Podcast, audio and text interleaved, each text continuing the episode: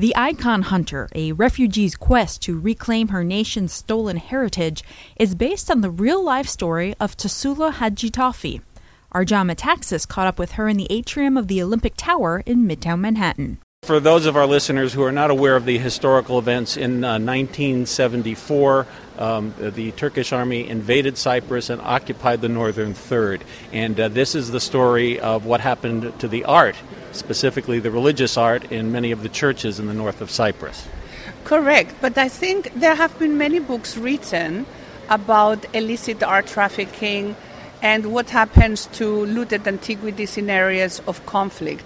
I think what makes this story slightly different is because I myself am a refugee and an immigrant in Holland. Therefore, my sense of belonging, uh, my identity, perhaps is more tested than if I stayed back home.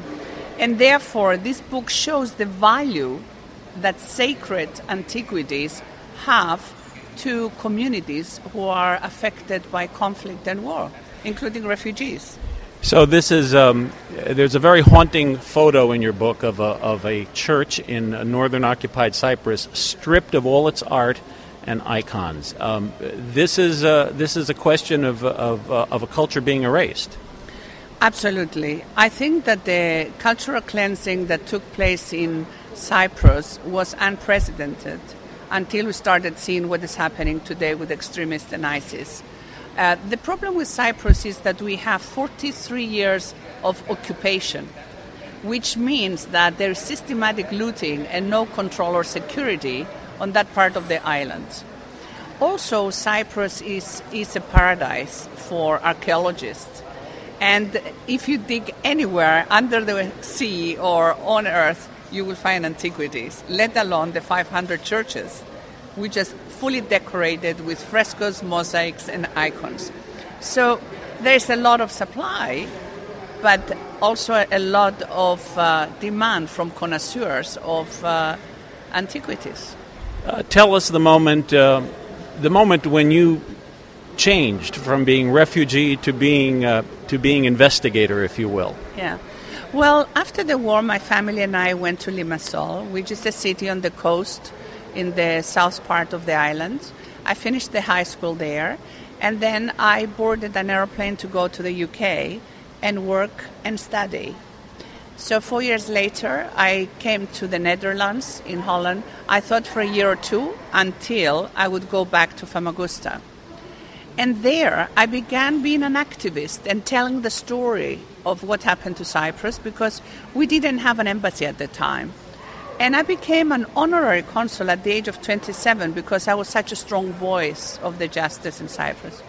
And then, within a month, art dealers targeted me, including traffickers, trying to sell their information to me or via me to my government and the Church of Cyprus, uh, or provoke me to buy the darts. So they wanted to mediate the Dutch or German or Turkish dealers to intermediate between the occupied area and then sell what was looted back to the government or the church on the other side.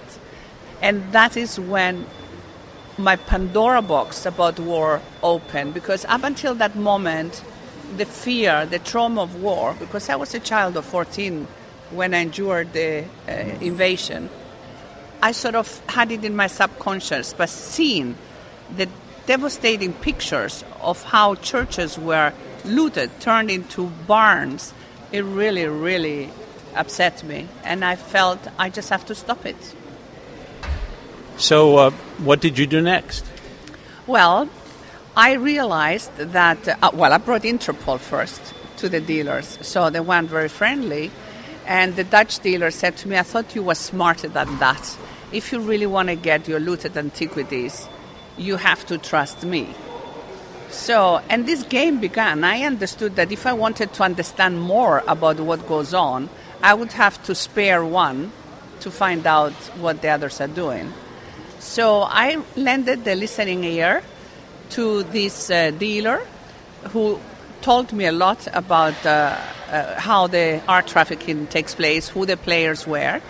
And uh, I was empowered by the government of Cyprus and their former archbishop And I began tracking them down and uh, starting civil cases, criminal cases, and eventually a sting operation with the Bavarian pos- uh, police to expose all of them.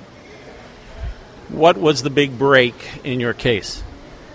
Well, there are many uh, repatriations from the late late 1987 that I was involved with, including the four mosaics of Kanakaria that took place in Indianapolis. They were sold illegally and then repatriated via a court case. But um, I think what happened since I returned a lot of icons from Holland, Germany, uh, London. But I think what really made it were two cases. One, the Lance case, is four icons of the Antiphonitis. And that was very important case because the Church of Cyprus appointed a, we appointed a very good lawyer, and it was the first time that the 1954 The Hague Treaty was invoked for the protection of cultural heritage in times of war and armed conflict. So that case became very important for testing that international treaty. And then eventually, I have lobbied to change the legislation in the Netherlands in relationship to that, in, in reference to the icons of Cyprus. So that was very important. But I think the one that really got the world's attention was the Munich operation. Because um, Cyprus, we had cases, civil cases all around the world. And the Archbishop and me thought we have to do something more clever because we need to turn the tables on the dealers. So I made a collaboration with the dealer who approached me. Year one, I was uh, a consul, Michel van Rijn, and basically I got him so far to pretend he was a buyer on my behalf and uh, frame his counterpart in Germany. So whilst we were buying back the looted art of Cyprus on behalf of a rich Cypriot, 75 undercover German police officers busted two apartments in Germany and they found five and a half thousand antiquities which were hidden behind walls, uh, double floors, double ceilings in these two small apartments. So that's the story in The Icon Hunter in my book, where you see um, this sting operation, but also you see the trauma of, and the link between the person, the people of Cyprus. Every uh, good story has a personal change in it. How were you changed by, by this quest and, uh, and, and the ultimate outcome of it? Well, I think when I began repatriating the looted antiquities, it was anger, and I wanted justice for what the Turks took from me. And they took my youth, they turned me into a second class citizen, into a refugee, and that hurts. So every time I took an antiquity back, I felt justice. I got something back. But as the time progressed, it gave me a deep satisfaction to see the smiles on my people in Cyprus, how happy they were to see these icons come back. And in this journey, I actually discovered who am I, what am I, and what do I stand for. So it actually helped me to make the pain of my inability to go back home, which I can't go home until today, bringing these antiquities back home helped me deal with that a little bit better, you know? And tell me what these um, icons, what these antiquities mean to Cyprus, to you. And we use these icons to communicate with God. So they, they, they are precious, they they are priceless for us. They don't have economic value. And to see them traded on the market is disrespect for my religious expression, is disrespect for, my, for religious freedoms, for our diversity. In a sense, uh, your job is not complete. Uh, the art, the icons have been returned to Cyprus, but they have not been returned to the north of Cyprus from where they came. Yeah, well, that's very true. And I would love to be able to go and restore them there with every Christian uh, Cypriot who would want to uh, participate, and the other way around, the Turkish Cypriots to go and restore their mosques if, if they or, or care for them um, in the other part of the island. But having said that, the way that the antiquities have been looted, uh, abused, there's no way we can put them in the north right now. Um, in fact, in the occupied area of Cyprus, if we want to go and pray, we need to apply for permission in Turkey.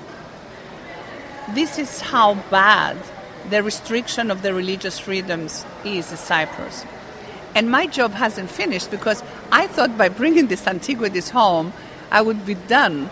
But then, unfortunately, to my husband and my lovely children, I realized that no, until I'm allowed to go back home, I will not stop.